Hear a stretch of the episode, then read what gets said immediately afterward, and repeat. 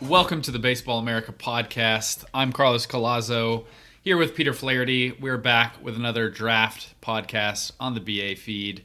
Today is May 18th. It's a Thursday as we record this episode. We're heading into the final regular season of the college baseball calendar. That seems crazy to me. Peter, how are you doing, man? Are you uh, lamenting the the the soon to be conclusion of the college season? I, am relishing the fact that we've still got one weekend left of regular season baseball. Um, it's crazy, as is with anything that's a lot of fun. You blink and it's over. Mm-hmm. The same goes for college baseball. So, while the regular season is ending, the excitement's just starting. Is next week we've got conference tournaments, and then we get into regional play, and we'll crown a champion in a little over a month. So, mm-hmm. one chapter's ending and another one's starting. So I'm excited for it. Absolutely, this is kind of the build up to what everyone has been really looking forward to the the tournament starting, the postseason play, conference tournaments, regionals, supers. They're about to get rolling.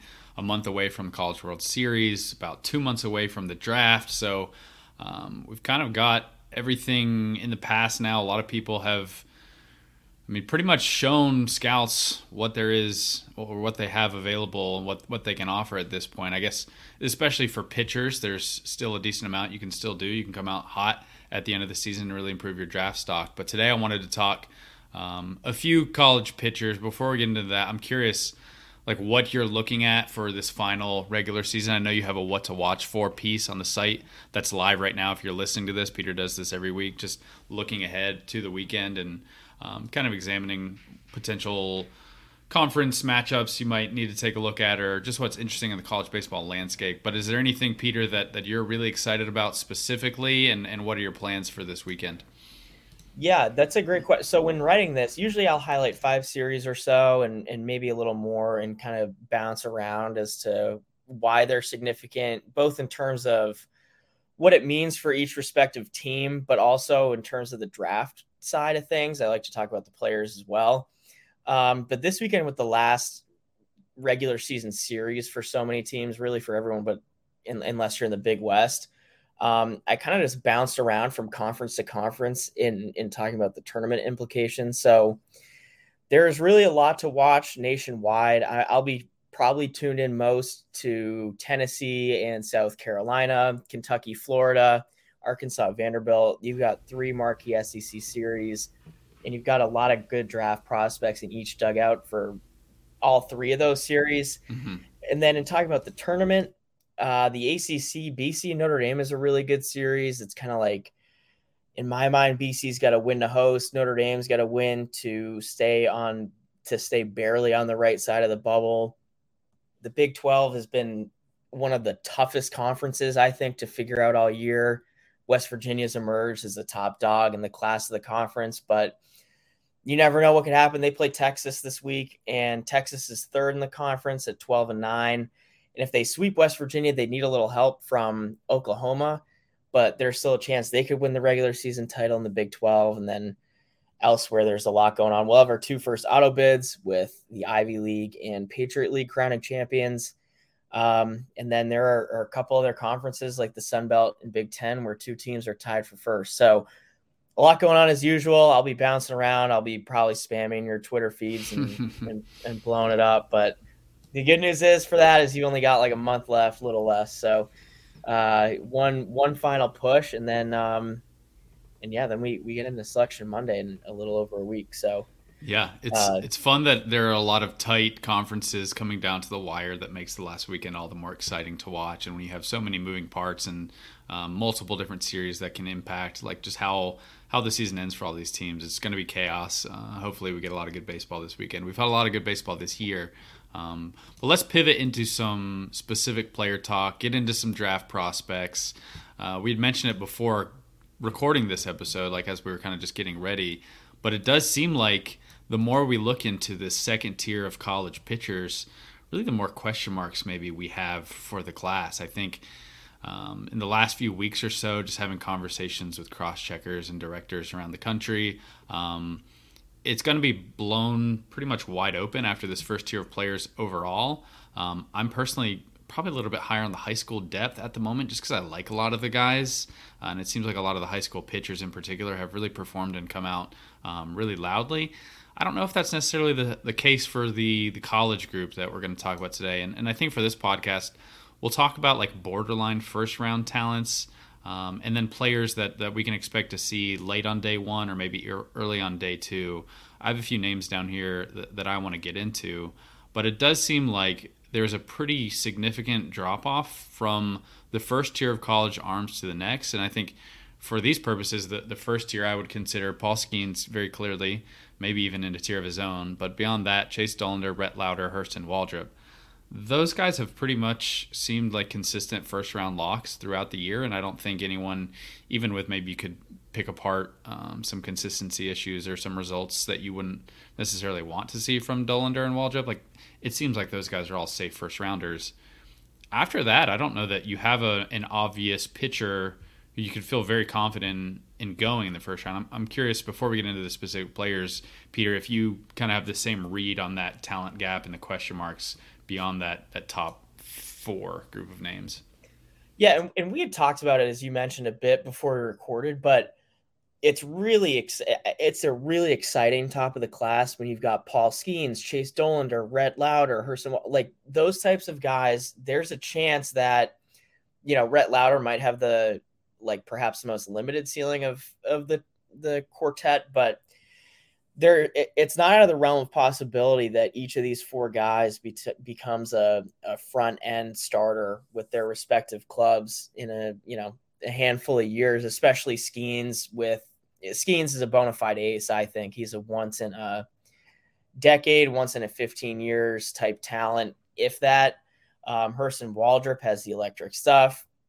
Rhett Lowder's got the polish, and Chase Dollander is kind of working out his stuff. But yeah. what we've seen in the past is we know what he's got in there, and it's really impressive. So it's kind of like you can't really go wrong with those four guys. I think up at the top, that's a an excellent start to your pitching crop for this year's class. And then looking further, it's kind of like which am I comfortable taking any of these next arms in the first round and using a first round pick on them? And I wasn't totally convinced. I'm curious your thoughts, but there wasn't a guy like like with Skenes, Dollander, Lowder, and Waldrep without a doubt, not only am I using a first round pick on him, but I'm probably using a top 20 or so pick on on any of the 4 mm-hmm. Skenes and, and Dollander and Lowder top 10 borderline. But Waldrep top 20. And then other than that, it's kind of like, you know, you could go a number of different directions. And I wonder if teams are going to be conservative with the college arms they select mm-hmm. To kind of stack position players early. And then you can get a guy maybe – like Sean Sullivan even in the third round, which I think would be a great. I, I, think that's a if you can get Sean Sullivan in the third or fourth round, I think that's a a, a great spot. Yeah, I think just in general, the the strategy of taking hitters early and trying to get value with pitchers late has been one that that's been effective for teams in the past. Guys like uh, Brandon Pfaadt or Tanner Bibee have have really been impressive, and they were fourth, fifth round picks.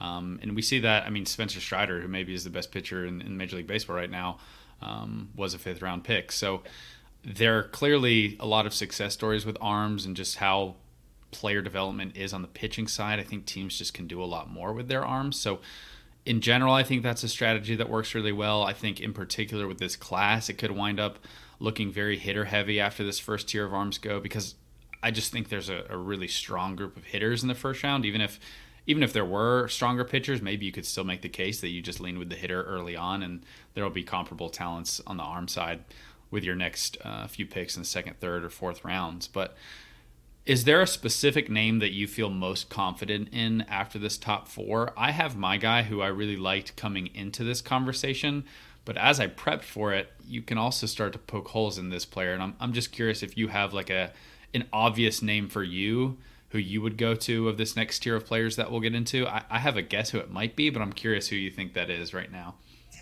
So, in looking at these guys and kind of prepping for what I thought this question would be, like, I, I, I wanted to go with someone who uh, I felt confident with in their ability to stick as a starter, mm-hmm. um, with their ability to potentially have an impact at the big league level as a starting pitcher, and so with that, it kind of came down to three names for me, especially like a combination of both present stuff and then future projection. And it was Juaron Watts Brown, Brandon Sproat, and actually Jackson Baumeister. Okay. Um, I, I was going to guess your guy was Brandon Sproat, so I'm happy that he's included in your trio of names. And I'm also happy that my guy, Juaron Watts Brown, uh, is in your trio of names. well, you, you, actually guessed my guy right because it's Brandon Sproat. Yeah. Um, and that's you. In looking at just pure stuff, um, Sproat has some of the best, I think, in this year's class. There's an argument to be made. He's got three plus split pitches with his fastball that's touched triple digits, a, a legit plus changeup, and then a really good off speed offering. So, like watching him pitch, it's in, in, some days, and, and granted, this speaks to the inconsistencies, I guess, and the the floor rotation, how they haven't really, they all haven't been clicking, I guess, on, mm-hmm. on one weekend. Um, but there are some weekends where I'll come away more impressed with Sproat than I do Waldrep. Yeah. Um, and it's just like the fastball explodes out of Sproat's hand. It's like he's throwing a like he, it's like he's throwing a blitz ball. It, it rides and, and runs through the zone, mm-hmm. and um, he pairs that with a really good splitter that split change that just kind of falls off, and then yeah, something know, about Florida pitchers this year in those split changeups because I know I think I think his is more of a changeup than than um than Waldrep's split change. Mm-hmm. Um, I don't I, I think I mislabeled it, but um and then he he he pairs it again with a couple of really good breaking balls with his curveball and slider. So, I mean, there is a chance for you know Sproat to have four plus pitches down the road. And when thinking about the draft and guys' ceilings, like you know, how many guys in the draft can you say, you know what, he can have a he has a legit chance to have four plus pitches in his mm-hmm. arsenal down the road. And I think the only other guys who fit that mold and and even with four pitches, it might be a, a stretch for someone like Skenes. Um, so I, I think that Sproat is one of very, very, very few arms that fit the like four plus pitches, super high upside type of type of mold. Yeah, Sproat is, is fascinating. He's really been a conundrum for the industry going back to his high school days. I mean, he was he was a pretty high profile arm as a prepster, struggled with consistency before he got to college. Then in college, I mean, he struggled with control and command, had a good 2022 season. The Mets drafted him in the third round last year. He obviously was one of those prominent players to not sign and come back to campus and, and I'd had conversations with scouts for years on Sproat where they say, you know, if you see him on the right day, it just looks like elite stuff, top of the rotation kind of arm. And then you see him the next day and he just can't hit his spots and the control's erratic and the fastball just for its velocity. I mean, he's sitting 96 miles per hour with that pitch regularly in the upper 90s. I don't think that it's ever played up as high as, as maybe people expect or hope the velocity would play up. It's it, it has more of that running life. Um, you look at like the results against the pitch; it's like a 903 OPS versus the fastball this spring. So kind of wonder if he like maybe just goes to like a straight two seam at the next level because he does have such great running movement on his pitch, and then compare it really well with the slider and changeup. Um, the changeup is a fantastic pitch. This year, it's 22% usage, 56% miss rate, and a 235 OPS against the pitch, which is exceptional. Uh, and I'm glad to see that he's been using it as his, his most common secondary. Um, but I, I, do think Sproat is just a polarizing player because of the inconsistency and the command that he just never has really shown over an extended period of time. So where are you at on on his chances to start versus relieve, and are you concerned about either the the command overall or the quality of life on the fastball? Because I think those are two of the biggest questions that that I've had from the industry um, in like the last three or four years of covering him. So with Sproat, I think there's definitely some reliever risk. Um, there's a chance that uh, you know that neither of his breaking balls really continue to progress that well, and it's kind of like you've got a power reliever with a fastball changeup that'll kind of dump in mm-hmm. a breaking ball. So I think that that's a little bit of a risk with him. I think also, you know, you mentioned the command and lack of control, and it's something he hasn't been able to figure out in his college career. Um, I think on the hitter side, like when looking at hitters, I'm kind of under the the impression of, you know, anyone can be taught to hit for power. Not anyone can be taught to hit. And on the pitcher side, in kind of trying to draw a parallel with Sproat, mm-hmm. I think that to an extent, you can teach a lot of people to kind of get the most out of their stuff, but you can't teach anyone how to pitch. Yeah. And so I think that that is that I think brings a, a, little bit of a risk to Sproat and also other arms in the draft and kind of using that mentality. So there is absolutely some risk with Sproat. I think that this is more of kind of an upside play on my end in mm-hmm. terms of seeing of this batch who has the highest ceiling. Yeah. Um, and then with the fastballs you mentioned, it's premium velocity, but the miss rate really isn't that high. Like it's running into bat sometimes. We've seen in his some of his poorer starts that it'll just kind of like leak over the plate and run right on a guy's swing plane. So mm-hmm.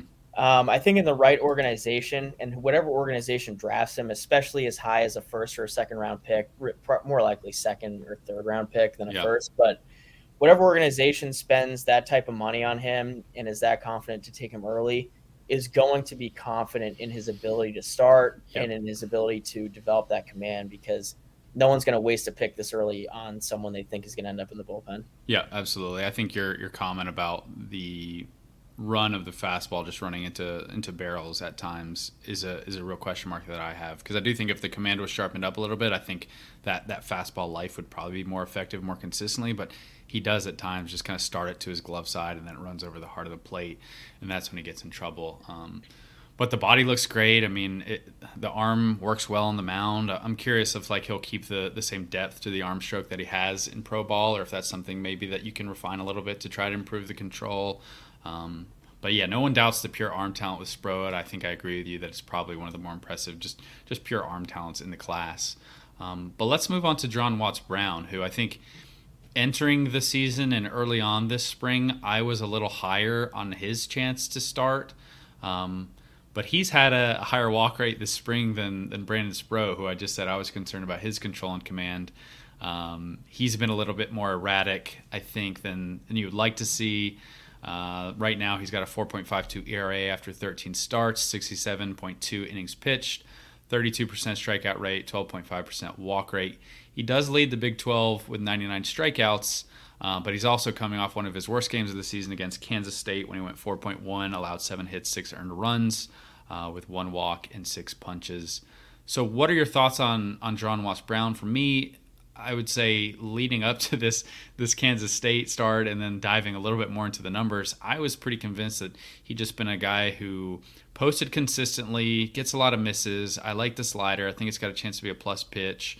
Um, I like how he moves on the mound, and I just I was kind of just wondering why more teams weren't considering him in, in the back of the first round range. It seems like he, he gets brought up just after the first round pretty consistently.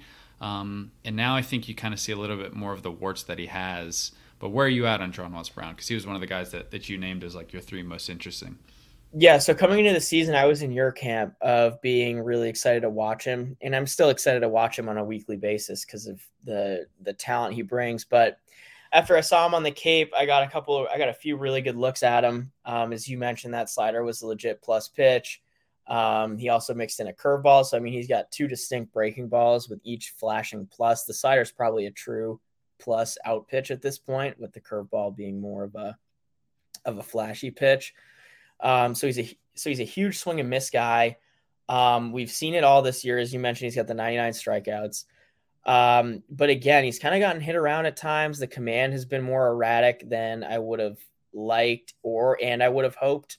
Um, so I, I, I'm kind of it's interesting. I'm curious to see what teams do because as we mentioned, like as a class or like as a demographic of players thins out, if you want to kind of get a college arm like Juaron Watts Brown and you don't want to miss on that type of talent, like maybe he does go in the back end of the first round because mm-hmm. if he's going to be there in the back end of the first or the supplemental round, but not there in the in the second round, like maybe you do have to reach a little bit to yep. get you know your your premier arm talent in the draft. So I think that along, I, I think he's probably got a better chance to go in the first round than Sproat does, even though I like Sproat better personally. Just I like the way that Watts Brown moves on the mound. There's mm-hmm. projection remaining. I like his delivery a lot better. Yeah. Um, like he he has more of that starter look to him than Sproat does. Yeah. Um, and then you've also got some projection remaining with Watts Brown. I think Sproat, from a physical standpoint, is a bit of a finished product. And the tweaks you make are in his arm path and delivery. But mm-hmm. with Watts Brown, you can make him a little more physical and maybe even add a couple ticks to his fastball, which I know he's averaging 91 on the pitch and it's been effective. He's his miss rate is actually um, is rather good with the pitch. I think it's above 22%. But yeah, 23% miss rate. Yeah, so I, I think that um, that's an encouraging sign if you can add a couple more ticks to it. Um, and I think that he is more of a safe bet than a ceiling bet, mm-hmm. in, in, in, so to speak. Like with Sproat, you're betting on the ceiling.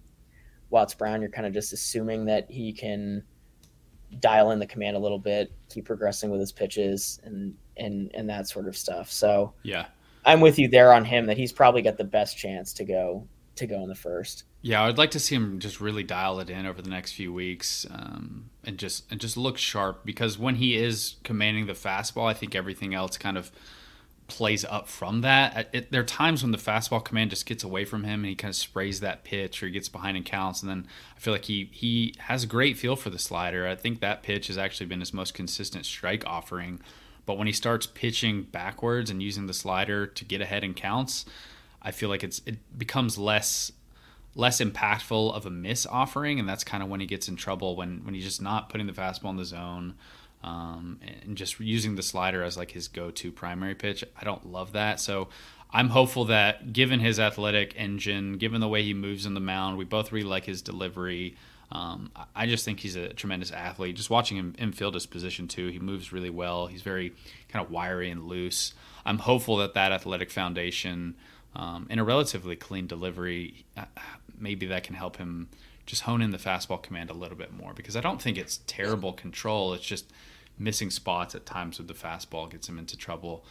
I also kind of wish he would throw the changeup a little bit more, but it doesn't seem like he has the best feel for that pitch right now. So I guess fastball, slider, curveball isn't isn't terrible when he has that sort of feel to spin. Yeah, no, I, I agree. I, I agree with all of that.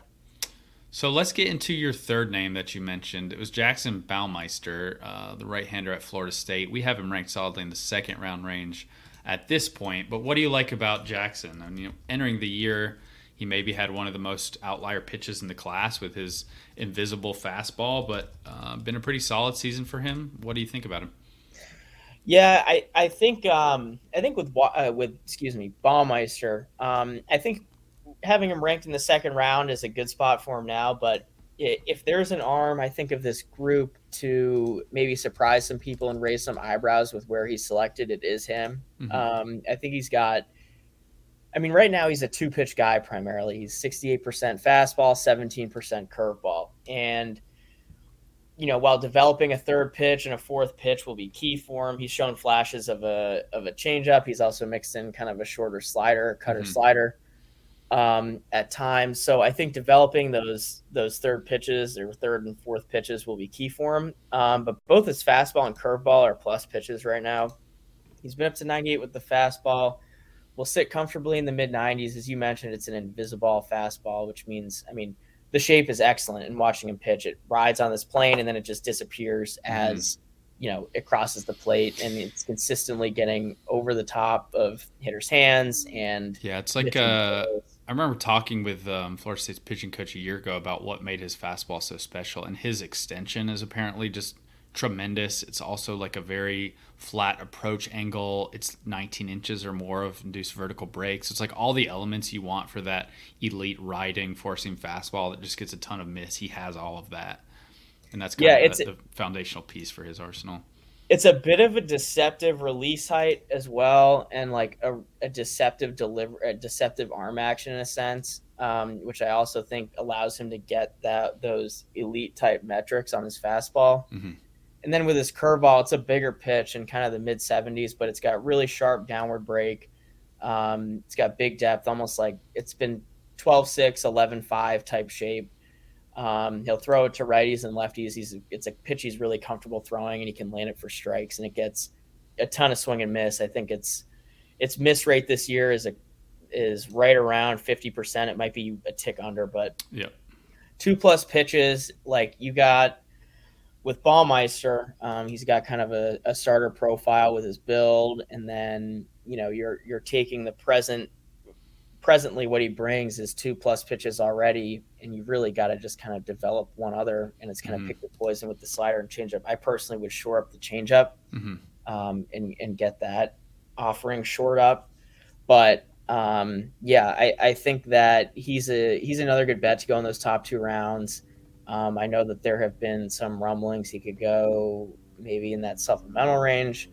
Um, but as mentioned, I think we've got him adequately at 62 right now. But that's another guy that really intrigues me because, you know, as mentioned, you've got the the present stuff and then also the chance to to mold some of the secondaries into potentially really good pitches as well. Yeah, and he's a draft eligible sophomore this year, so he has a little bit more leverage than, than most of his peers in this draft class in the sense that he, he could come back uh, for another college season and still have an extra year um, if, if, that was a, a, concern. If he thinks he can take a step forward, if he thinks that maybe he'll he'll stack up better with next year's class, whatever reason, or if he just doesn't like uh, whatever the the range of outcomes that he's hearing prior to the draft will be. What do we think about Baumeister's control and command? Because I think with all the pitchers we've talked about so far, there are concerns about control. With Jackson, he has cut his walk rate quite a bit year over year. It was a 15% walk rate in 2022. It's just under 10% this spring. The ERA has been five or more in both of his years, but his peripherals are quite a bit better this year. Um, he's kind of not pitched as good as you would think, or the results haven't been as good as his peripherals would suggest this year. Where are you at on control command and starter profile with Jackson? So with Baumeister, I'm more I'm encouraged by you know his the the the progression that he's made in his command and control. Um, I think the ERA isn't super concerning. Just in looking at college arms, um, I, I, find it really hard to to get concerned about ERA just because with with how much the ball is flying now. Feels like everyone but Skenes has like a four something ERA.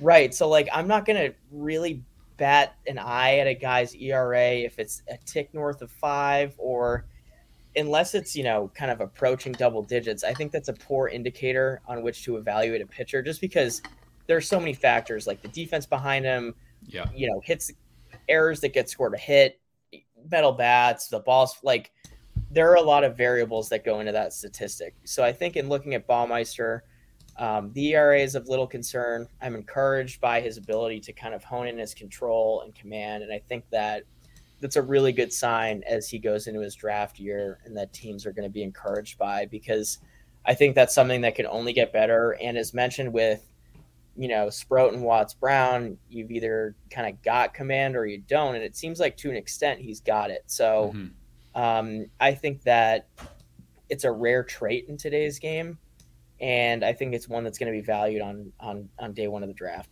Yeah, absolutely.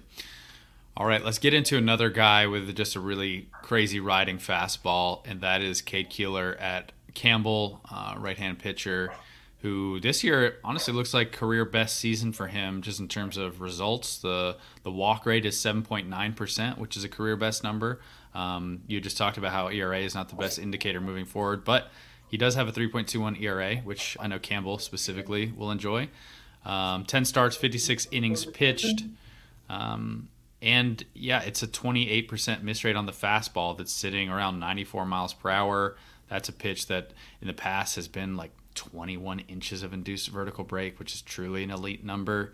Uh, I think it's got to be one of the better marks in the entire class for that.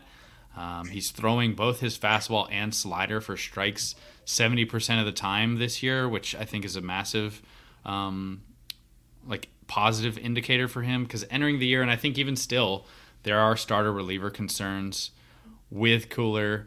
Um, there are some moving parts in the delivery. He can spray the ball at times. In the past, he's he's had a history of just walking too many pitchers and being inefficient with pitch counts. Um, but in terms of pure stuff, the fastball slider has been really impressive. Um, he also has thrown a number of secondary pitches, curveball, changeup. He's messed with a cutter. Uh, I think he's messed with a two seam fastball. Um, but mostly it's been fastball, slider, curveball this spring, and it's been pretty solid. Where are you at on Cade Kuehler, Peter? With Kuehler, I think in talking about reliever risk, I think that he is one of, or maybe the most risky of the guys that we've talked about. As you yeah. mentioned, it's he really sprays. It's kind of he's an effectively wild arm, which is played in his favor. Mm-hmm. Um, he's getting tons of misses with this fastball and his slider. The fastball is is exceptional both in shape and velocity. Um, it in watching video of him and then also seeing him live, it it just teleports out of his hand into yeah. the glove, into the catcher's mitt. So I think that's really really impressive. It's going to be a pitch that he gets swing and miss on throughout professional baseball, but I kind of wonder, you know, both with the fastball and the slider being, you know, the predominant offerings. Um, the slider also, it's interesting. It's kind of almost like a cutter um, mm-hmm. in watching it. It's got cutter shape. It's a shorter pitch. Um, it's super effective and get tons of swing and miss, but it's not that super sweepy or two plane break type slider we so often see. So yeah, I thought early on in the season I was looking at just pitch characteristic changes year over year, and just on just the data that we had, the shape of the slider was quite a bit shorter this year than it was previously. I think in the past at times he had had a little bit more sweep, and I think he's shortened it up quite a bit. And I wonder if that has helped him throw that pitch for strikes a lot more because just the pure strike rate that he has with that pitch is is much better than it was in the past. And I do think there is some question of like a lot of his miss is coming on chases out of the zone, and, and I think pro hitters are going to be a little bit more disciplined, and he's going to have to just be in the zone more to get the miss that he's getting. Um, but I am encouraged with just that pitch shape and, and the feel that he's shown this year. Um, but s- still, when you consistently get feedback from scouting, the scouting industry, that there's a lot of reliever risk, I think there's a real reason for that. Yeah, and I think in looking at his delivery too, it's not like kind of the smooth. It doesn't have the smoothness of Juaron Watts Brown, Juaron Watts Brown. Um, it's not like super effortless. There isn't kind of a smoothness to it, I'd say. Or yeah, rhythmic. it's this big overhand windup. It's got a big leg kick with some coil in the hip turn. Um, yeah, there yeah, are some moving parts for sure. I was gonna say it's a little bit like a checkpoint delivery in my mind. Like there are three distinct parts to it um, with, with Kuehler as opposed to one kind of rhythmic fluid operation. Um, and so I think that's a little bit uh, that'll add to a little bit of the risk that he brings. And it just feels like in looking at him, it's a it's a really finished product physically. And I think that just projecting him down the road, he seemed. I mean, I think that he'll be really effective in this role, but I think it's a two plus pitch guy, power arm in the back end of a bullpen, kind of a setup or a closer role, where mm-hmm. I think that the fastball could get in the triple digits, um, be just as effective, and and he could kind of be a nails guy down in the back end of the bullpen. But he'll absolutely get a chance to start in mm-hmm. professional baseball with where he'll get drafted. So um, it'll be interesting to see how he how he pans out. Absolutely. And I think probably most of the names that we have down here to talk about today, I would, I would imagine, or, or I'd be very surprised if they didn't get a chance to start in pro ball. And it's just more of a case of like, prove it, prove it that you can. You're going to get the opportunity with the draft capital that they're probably going to receive. Um, and then obviously pitchers will move into bullpen roles later on in their careers if, if they just can't cut it for whatever reason as a starter. Uh, but what direction do you want to head next? We've touched on four players. There's one guy in here who I feel like was – maybe pitching himself into that like very solid, reliable second round starter profile that a lot of teams would really like. Uh, but I'm curious what direction you're leaning next for for a next player. I'd love to touch on that arm that you mentioned because I think I know who it is. It's is it Hunter Owen? It's not, but that's another good one. My my other one we'll get to after Hunter Owen, but let's touch on Hunter Owen because he is the lone left-handed pitcher of this group of righties that we have today. Um, maybe the biggest helium player of this group in terms of preseason, where we had him on the board, and, and just where he's pitched himself to now. Um, he's a big hoss, and he's performed this year. What are your thoughts on Owen? Although uh, hasn't pitched a ton lately, just dealing with some random things. Yeah, so he's dealing with, I think, what's just been described as general general fatigue, maybe. Mm-hmm. Um, but he's missed the last couple of weekends. Um, I don't think that he's going to pitch this weekend either. Um, but he has been Vanderbilt. He's been the best arm on a really, really good team and a team that is a national championship contender. Um, and he's done nothing but carve since arriving at Vanderbilt. Um, we talk about the, I guess, holes in this year's draft, and it's kind of college catching. And then to get a little more specific, it's left-handed pitching, especially at the collegiate level. And mm-hmm in discussing some of the first lefties that are going to go off the board, um, it kind of comes down to, I think, Hunter Owen and Sean Sullivan for for collegiate guys, and I think Owen with what he's done at Vanderbilt has the upper hand right now, and it's he, he's shown off three really effective pitches with his fastball, curveball, and slider. Two distinct breaking balls with his curveball and slider. Mm-hmm. Um, and I, I think that all he's done is boost his stock. And the fastball's been impressive. It's been up to 97. He'll sit comfortably in the in the low to mid 90s. And as I mentioned, I think the two distinct breaking ball shapes is really valuable, both in terms of projecting him as a starter and then also the results in which he's gotten. The curveball is mm-hmm. this. Uh, it's a mid 70s pitch. It's a slower. It's a it's it's the slower of the two with really big shape and, mm-hmm. and kind of looping action. It doesn't have the the sharpness to it that Baumeister has, but the way that Owen sequences his pitches and sequences his offerings, um, it gets hitters way out in front, and he gets a lot of ugly swing. Eh, eh, he gets a lot of ugly swings with it, and it's very effective against right-handed hitters, which I think is super valuable as a lefty uh, mm-hmm. uh, for him to have a valuable pitch against righties. So um, his slider he'll mainly use against lefties, um, kind of sweeping action, and then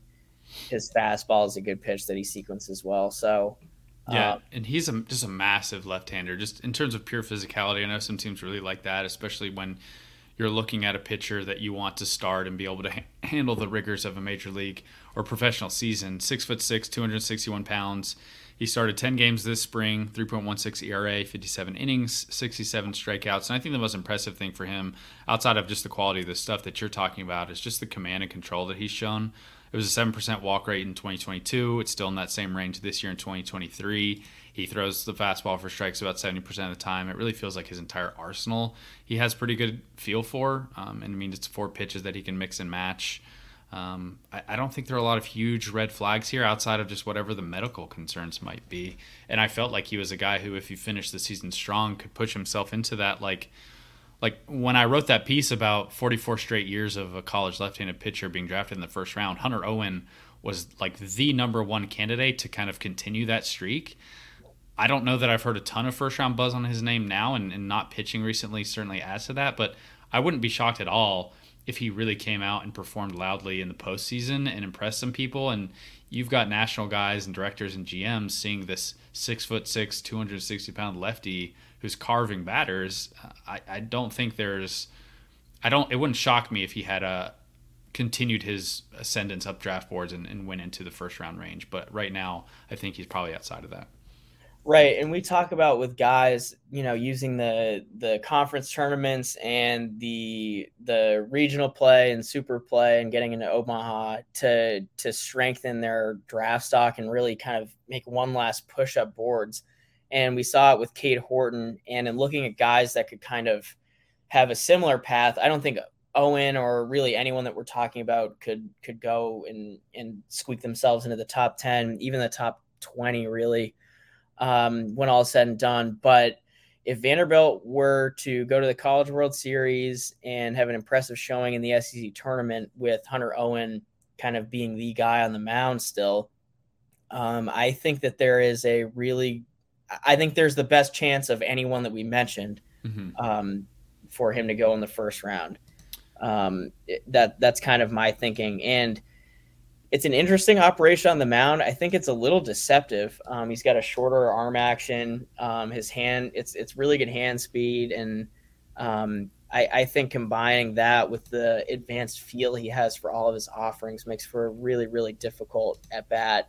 And it's like with his slider and, in watching him, I was most impressed. It, it's clear he has good shape. He it's clear he has good feel for his offerings because one um, just the command of it alone. Mm-hmm. Um, and then also two, it's like with the slider, he'll throw it against lefties and righties.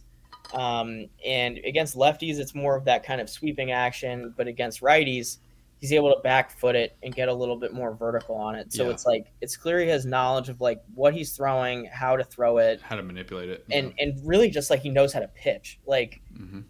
I, I think that again is a is a valuable trait. So I hope that he gets healthy and, and, and rested up, and I and I hope and think that they're just kind of holding him out until the SEC tournament and they make that push for Omaha.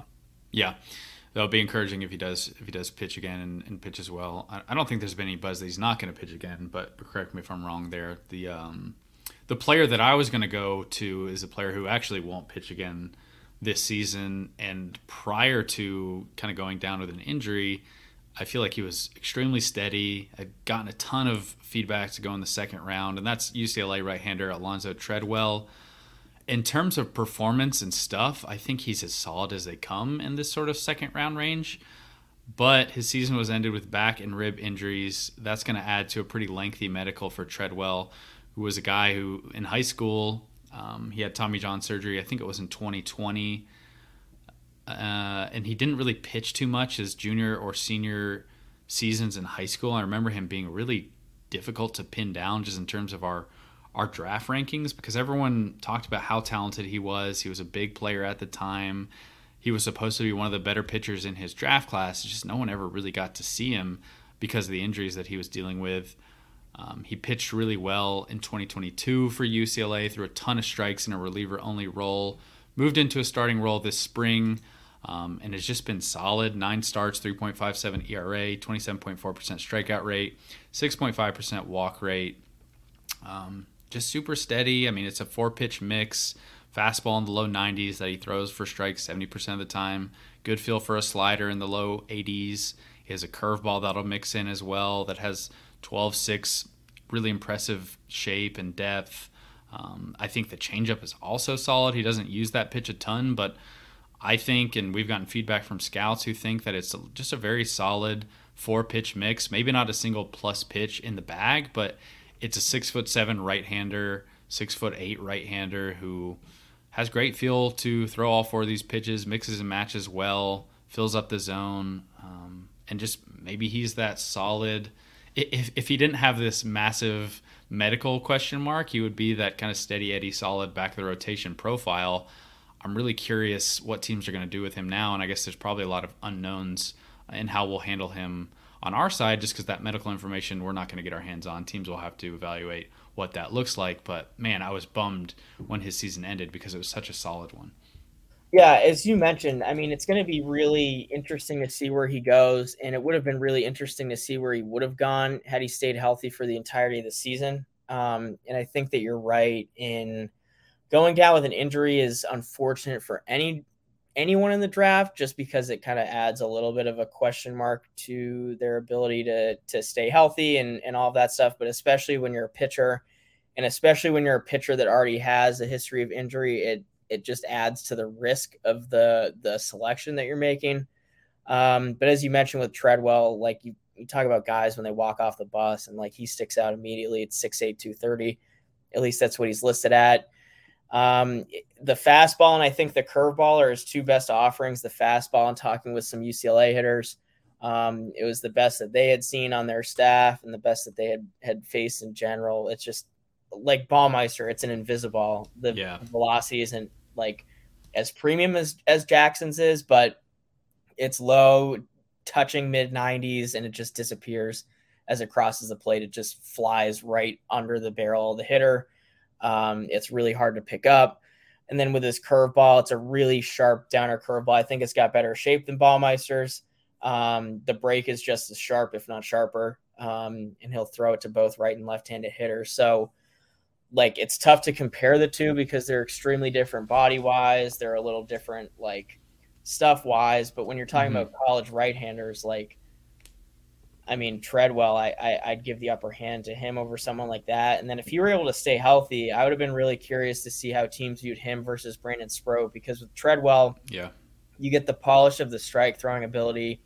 You get the advanced feel for all of his offerings. You get kind of the more pitcher, less thrower type of guy and maybe even like the safer pick, assuming he stayed healthy mm-hmm. um, and kind of being content with a potential three or four starter as opposed to betting on the ceiling. So really unfortunate he got injured. It, it, it does hurt him a little bit, but it doesn't really take away from a lot that we've been saying. So there are no doubt going to be teams that still view him in this light and – I think if you can, if somehow he makes it out of day one, I think that you got to.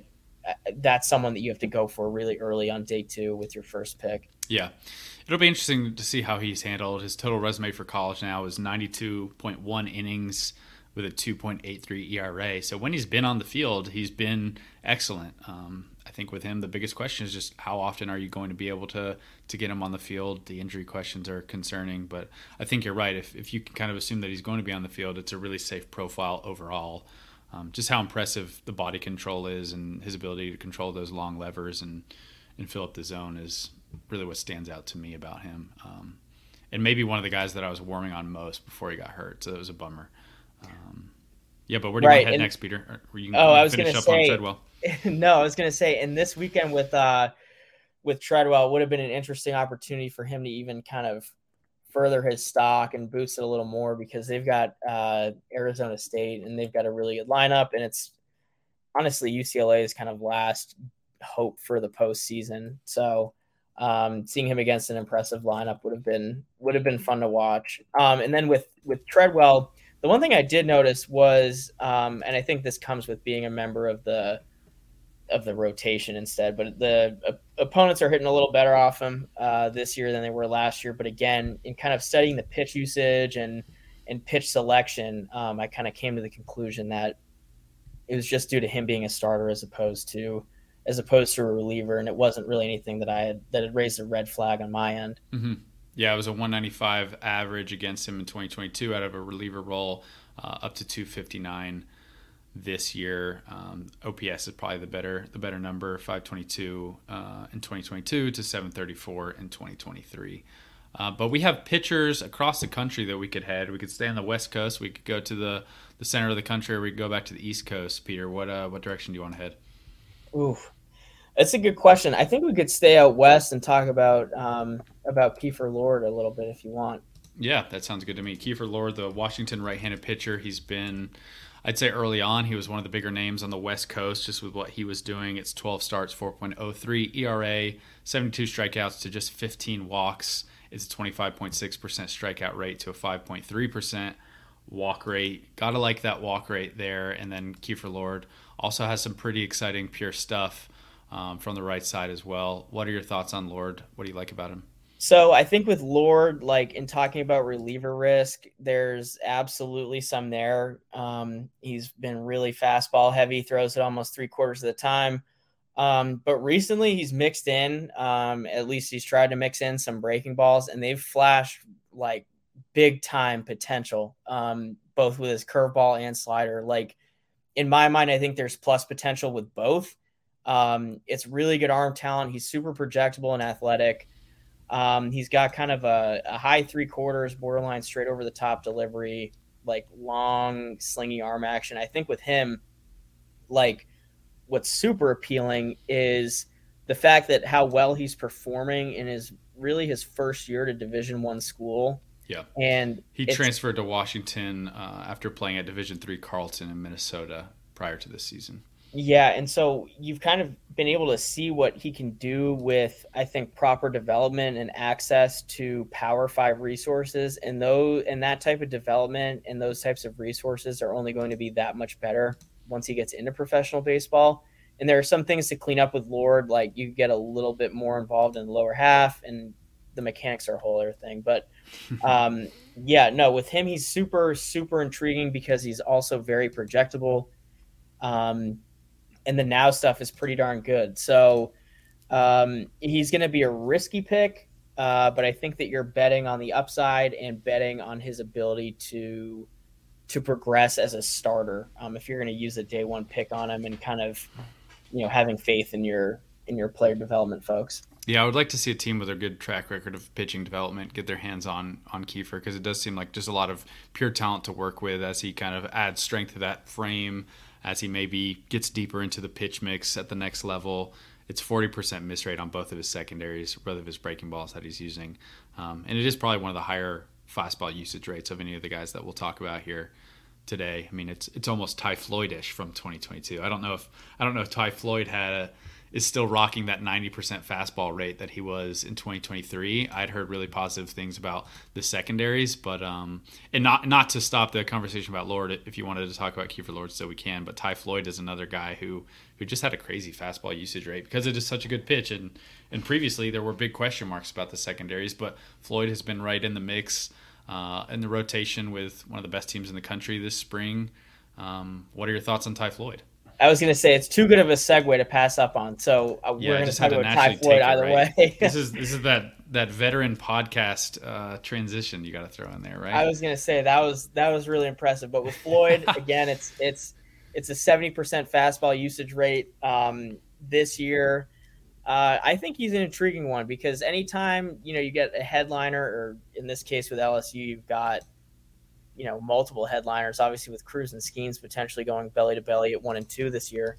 Um, for guys to get overshadowed, and I think that's what's happened with Ty Floyd a little bit because he's a really good arm talent, and I think that if it weren't for I think the additions that LSU made, and they were great additions, and I'm not saying, you know, any of that should have changed, but I think that at almost any other school in the country, um, he'd be a Friday night headline starter mm-hmm. and probably getting a little bit more day one interest than he is now.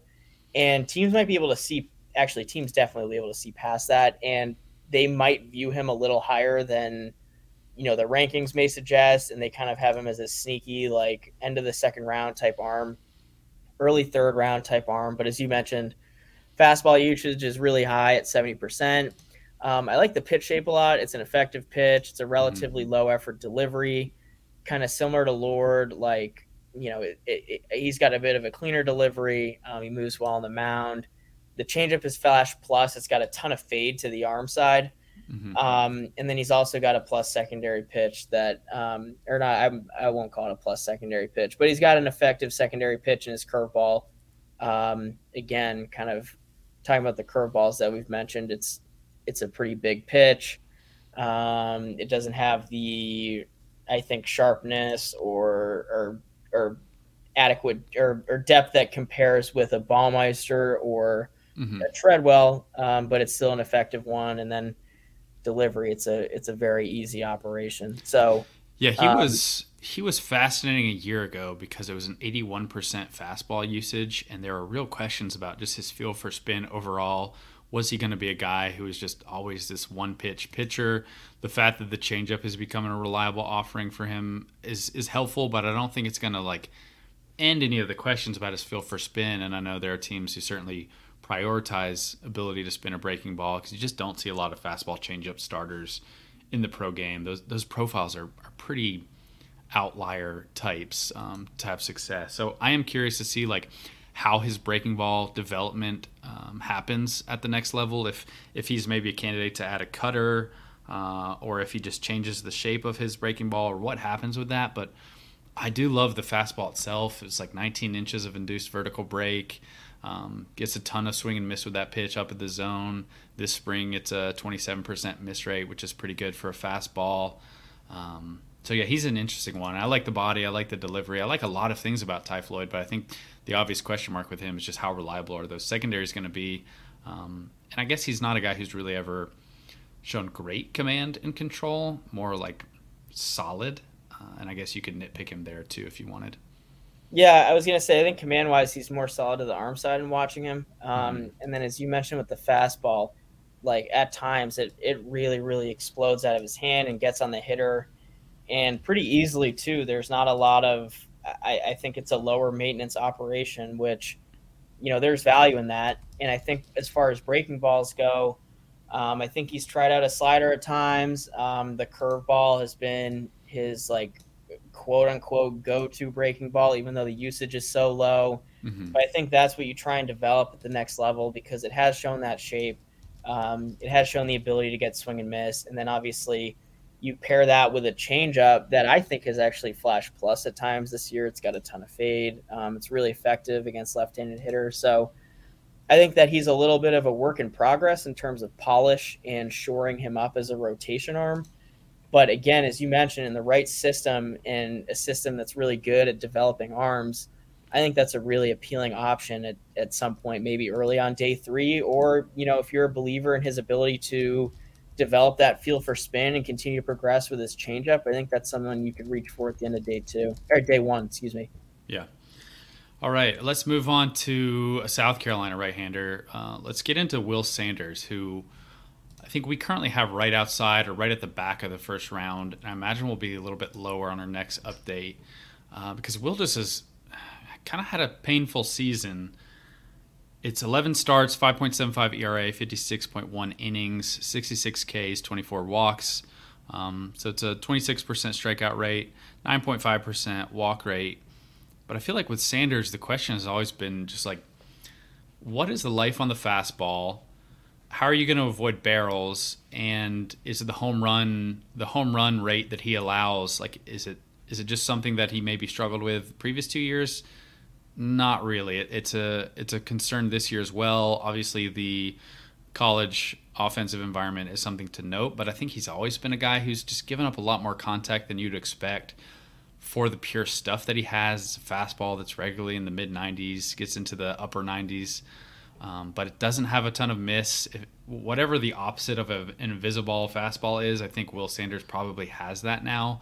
Um, I think maybe he's a guy who will have to experiment with like a two seam just to add a little bit of running life to get off the barrel of bats at the next level. But he's been a conundrum. I think he has a lot of really impressive natural arm talent.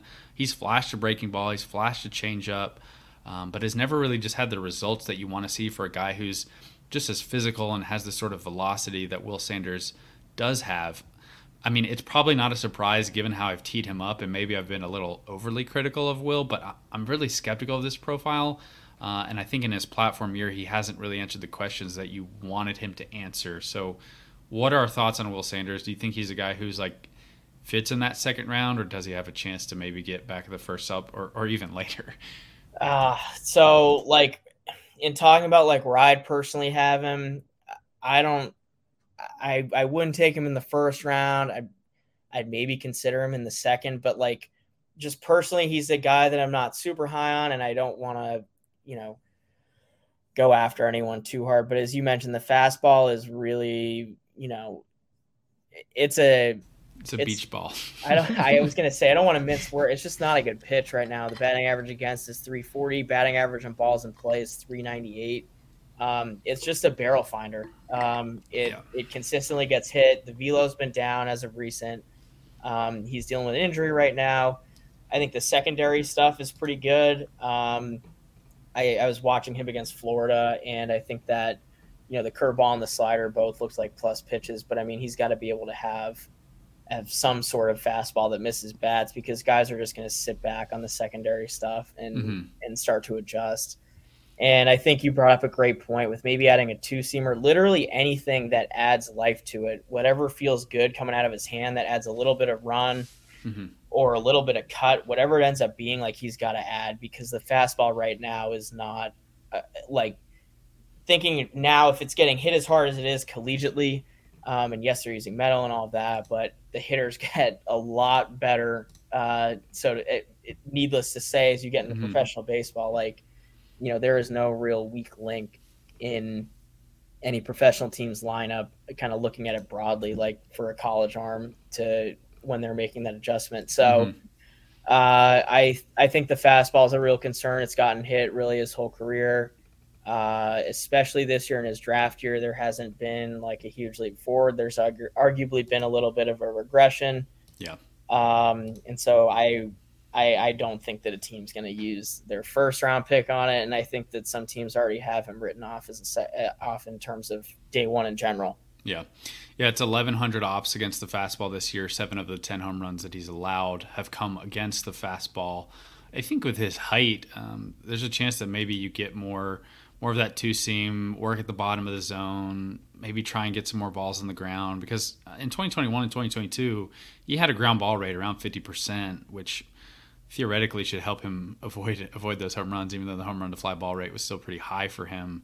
This year, he's allowing 40% of his his balls in play in the air, um, or I should say fly balls, 21% line drives, which is pretty high as well. I just think there are a lot of questions about just the the overall life to the pitch, um, and I guess I'm curious to see if he does go to a two seam in the future, if he does add a cutter, um, anything to get off the the barrel of the ball, but Will Sanders, a guy who I had hopes for moving into the year, just given the size, given the physicality, given the arm talent, but not trending in the right direction as of right now.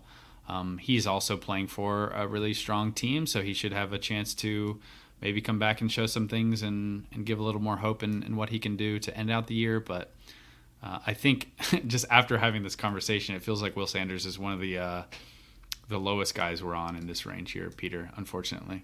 Yeah, and we saw it as well with the um, with the staff draft that'll also be out by the time that you know you're listening to this. We saw it in our staff draft where a lot of us passed up on him until kind of the equivalent of the second round range. So mm-hmm.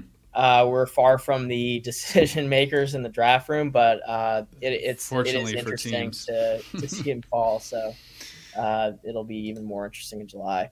Absolutely. Well, we've got one more name that I had written down, and that certainly doesn't mean we can't talk about others. But this guy is going to be fascinating for pretty much the opposite reason uh, as Alonzo Tredwell because he really missed most of the year with injury and it's just now coming back. That's Texas right-hander Tanner Witt. He has thrown three games, I believe, as we have this conversation. Uh, it was a couple, or not even a couple, 0.2 innings against Texas Christian at the start of May, one inning against Kansas, and then his most extended outing of the spring so far is three innings against San Jose State. He hasn't thrown more than 40 pitches in a single outing, although his first two inning sub inning outings um, were 31 and 23 pitches, which is not ideal. It has not looked great so far for Tanner Witt, but he's coming back from injury. Uh, and I would expect him to maybe have a little bit of rust before he kind of gets into his groove. This is a player who ranked top 100 coming out of high school in the 2020 draft class. He was a two way player at the time. Scouts really loved the upside on the mound. Um, he had struggled with the control, and then for a very brief time in 2022, it looked like he was just spotting up. Looked like he was about to have a breakout year. Um, was scratched for elbow tenderness, and then eventually had Tommy John surgery after just 11 innings. And he's kind of been the big unknown and the big question mark in this draft class for a long time uh, and the next few months are going to be pretty critical for him in terms of where he's going to fall on draft boards. But have you seen much of Witt so far, Peter? And what do you think? So far, it's been 90, 94 fastball, using a mid 70s downer curveball, and a uh, low 80s changeup. It seems like with all those pitches, he's still trying to just just get the feel back. But what are your thoughts on Tanner Witt? Yeah, so with Witt this year in 2023, I'm going to cut him a lot of slack given that he's coming back from Tommy John surgery. He mm-hmm. recovered mm-hmm. in a pretty quick amount of time. Um, and he's just now coming back and getting the feel for his pitches. And so mm-hmm. I'm not going to make any snap judgments on the results so far. I think he's a guy that will, A, really benefit from making a start or two, a couple of quality starts or two in the postseason. And then also he's slated to throw on the Cape this summer. Yep, that'd um, be big and I think that that'll be really big for him, both in the talent that he'll face and a chance to you know make three or four, perhaps five starts leading up to the draft, and kind of get back to that 2022 Tanner Witt. And as you mentioned, the 2022 Tanner Witt was really freaking good, and yeah. showed off a plus breaking ball.